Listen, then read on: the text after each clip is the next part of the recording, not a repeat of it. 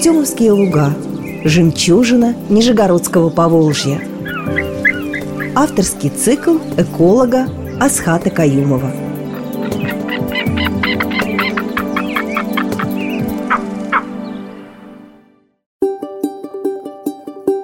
Здравствуйте, уважаемые радиослушатели! И мы с вами продолжаем наш разговор про Артемовские луга, уникальное природное явление в Нижегородской области, и про его жителей и обитателей. У нас с вами каждая программа заканчивается небольшим звуковым рядом, про который вы еще ничего не знаете. Так вот, это нас с вами приветствует один из обитателей Артемских лугов – Кулик Сорока. Это именно его голос завершает наши рассказы про Артемские луга. Меня тоже спросят, скажут, погоди, ты что-то напутал. Кулик – это кулик, а сорока – это сорока. Сорока вон она на кусту сидит, трещит, хвостом машет, да, а кулики вон они в болоте сидят, клювы длинные. Так вот, тут как раз, как ни странно, все вместе. Птица действительно называется кулик-сорока. Птица относится к куликам, то есть это реально кулик. Красные лапы, значит, куличиный клюв, все как положено. А вот раскраска у нее вот ровно та самая, как те сороки на кусту – яркая, черно-белая, контрастная, вот такая вот сорочья раскраска. Собственно, поэтому его и прозвали сорока. И это его официальное название, кулик сорока. Он сильно отличается этим от всех других куликов. Больше нет таких куликов, которые похожи на сороку, равно как и на других врановых. Да? И этот вид традиционно живет в пойменных территориях. И в результате, опять же, мы с вами все время говорим про редкие виды и про их уникальность для Артемских лугов, но в основном эта уникальность связана с тем, что Артемские луга – это один из небольших кусочков поймы, уцелевших для нас с вами, чтобы мы могли поглядеть, как это выглядит. Раньше кулики-сороки жили по пойманным водоемам по всей Волге, но так как мы пойменные водоемы затопили каскадом Волжских ГЭС, то вот маленькие кусочки поймы, которые остались, вот тут они и живут. Ну, они, конечно, еще живут по притокам, они живут по Ветлуге, по Суре, да, там, где все-таки есть пойменные водоемы, где есть естественные процессы, но Волжской территории, по берегам самой Волги, им, собственно, обитать особо осталось мало где. Городецкая Дубрава, немножко в Волжском районе. Да, и еще я вам расскажу страшную тайну.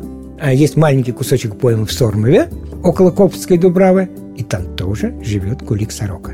Ну, не так много, как в Артемских лугах, но факты гнездования и обитания там сороки тоже зафиксированы. А вот Артемские луга, кулик сорока у нас с вами широко представлен. Обратите внимание, когда сегодня программа закончится, как он кричит, потому что это, знаете, такой, как словами сказать, как птица кричит, да? очень сложно, да? Ну, собственно, вы сейчас его услышите, но очень похож на звук клип, клип, вот такой. И поэтому в некоторых регионах, в частности, например, соседи в Кировской области, Кулика-сороку в народе очень часто зовут клип, просто вот по его крику. Есть, так сказать, другие народные названия, потому что тоже связаны с сорокой, например, Сарашай его в некоторых регионах зовут, потому что похож на сороку. Кривок зовут в некоторых регионах. То есть у него много названий, потому что птица приметная, и самые приметные птицы, естественно, вызывают интерес у жителей, потому что они их видят, они, так сказать, на них обращают внимание, и они придумывают им самые разные какие-то свои такие местные названия. Причем птица ведь не крупная. Птица по размеру как раз, вот, наверное, с ту же самую сороку и будет. То есть, ну, может быть, для жителей города сорока представляется крупной птицей, да, но мы в одной из программ рассказывали про орлана белохвоста с размахом крыльев 2 метра. Тут нет, тут размером она, так сказать, э, с эту самую сороку. Птичка не большенькая, живет на берегах водоемов, питается всякой водной мелочью водными обитателями. Там уже, так сказать, все просто. Кого найдет, того и съест. Поэтому специфического питания нет. Это и мелкая рыба, это и червяки, это и рачки, это и какие-то улитки. Это если вдруг попадется погибший, скажем, раковый беззубки, беззубки, а как же объяснить жителям Нижегородской области, где беззубки, да? Это такие достаточно крупные, сантиметров 8 длиной, овальные длинные раковины, которые попадаются на берегах водоемов, да, на берегах крупных рек, Волги, Оки. Внутри живет большой такой моллюск. Вот если по каким-то причинам беззубка на берегу погибла, то сорока с удовольствием выклюет этого моллюска, прекрасно употребит его в пищу. Ну, в принципе, она, конечно, питается живой добычей, ловит всех, кого сумеет на берегах водоемов, а живет она на плесах и личных островах. Она делает там гнездо. В отличие, скажем, от каких-то птиц, гнездящихся на деревьях, например, да, у сороки гнездо – это не вот там эпохальное сооружение из ветвей. У нее ямка – маленькая ямка в песке, куда откладывается там обычно там в пределах трех яиц, большинства куликов до четырех, но вот у сороки почему-то вот традиционно больше три чаще встречается. И яйца эти настолько по расцветке напоминают находящиеся вокруг на берегу водоема камешки, там, так сказать, какие-то предметы, что если вы идете, не заметили, и птица улетела, то вы легко можете даже наступить на это гнездо, вы не увидите этих яиц. Увидеть можно только, если вот с этого места взлетела насиживающая их птица и, сказать, этим, грубо говоря, показала точку, в которой находится. Они полностью сливаются. Вот э, с расстояния в 2 метра их не видно вообще. Нету никакого гнезда. Вот нету и все. А бац, а там три птенца потом вырастут. И то, что они живут в береговой зоне, конечно, сильно осложняет жизнь этим птицам. Точнее так, мы с вами, мы с вами люди, очень сильно осложняем жизнь этим птицам, которые живут в береговой зоне. Потому что есть такое слово «попуски воды на гидроэлектростанциях». Они же происходят на всех наших равнинных ГЭС. И прилетели кулики, выбрали место на берегу, выкопали, так сказать, выдавили ямку, положили яйца – а тут на ГЭС попуск воды, и все смыло. То есть, на самом деле, для них это вот эта наша хозяйственная деятельность – это серьезная большая беда. Почему численность сорок и упала очень сильно на реке Волге? Потому что фактически они попрятались по притокам, где нет гидроэлектростанций. Как я уже говорил, там на Ветлуге, на э, Суре, на Оке. Есть еще места, где они гнездятся, да? есть какое-то количество птиц. А на Волге, вот они спрятались в Артемских лугах.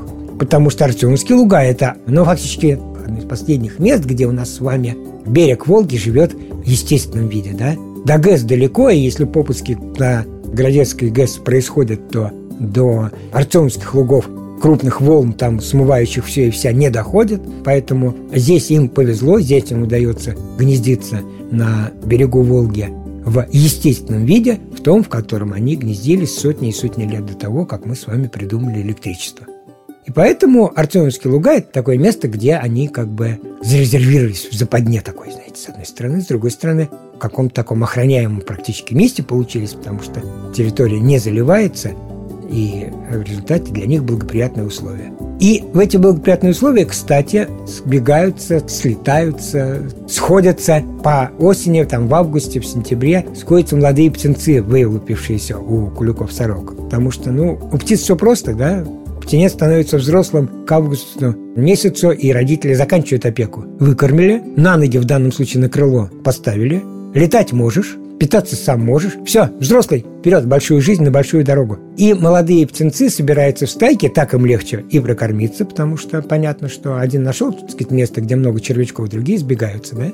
И легче уберечься от опасности, потому что они еще молодые, глупые, и важно, чтобы кто-то заметил вовремя опасность. Соответственно, когда ты в стае, когда много глаз, это как бы увеличивает шансы на выживание. Ну и легче перенимать друг у друга привычки по жизни в природе. То есть они как бы учатся, у них это такое, знаете, гимназия такая, лицей такой для молодых птиц. И они тоже скапливаются, слетаются такими стайками в Артемовские луга, и их там можно в августе на косах и на островах примыкающих к лугам. Наблюдать, как они там кормятся, как они там живут. Я опять скатываюсь на наблюдать, потому что на самом деле Артемовские луга – это такая прекрасная экспозиция для жителей Нижнего Новгорода и Кстова. Как живет природа, причем экспозиция вот, вот под боком, вот рядышком, да хотя формально Кстовский район, но практически в Нижнем Новгороде. Все вот прямо рядом, все вплотную. Выходи, бери бинокль, нет бинокля, бери глаза. Выходи, смотри, и ты увидишь эту красоту, если не будешь вести себя как дикарь, будешь вести себя культурно на этой территории, не будешь орать, бегать, шуметь, ты увидишь уйму всего интересного, в том числе вот эти прекрасные черно-белые.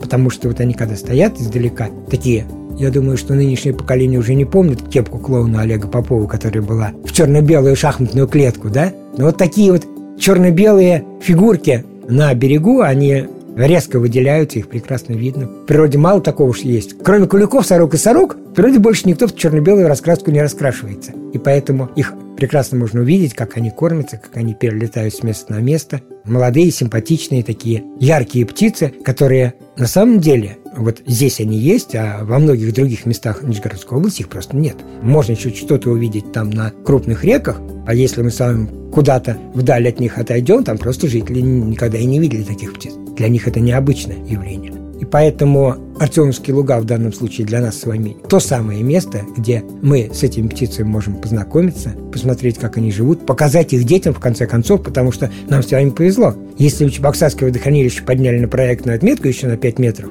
мы бы не смогли показать кулика-сороку детям, потому что все, на Волге бы не осталось для них места для жизни. Да, нам бы пришлось ехать куда-нибудь на Ветлугу, на Суру, а это вот никуда ехать не надо. Спускайтесь в Артемовские лага и наслаждайтесь зрелищем уникальных птиц, которых нам с вами повезло, в данном случае повезло, сохранить и сберечь для будущих поколений, чтобы мы могли ими любоваться. Ну и, наверное, на этом с вами мы сегодня закончим. Слушайте сейчас, как вас проклипит кулик сорока, потому что именно он завершает своим приветственным криком нашу с вами программу. Всего доброго.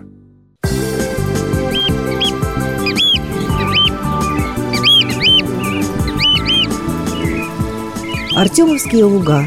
Жемчужина Нижегородского Поволжья –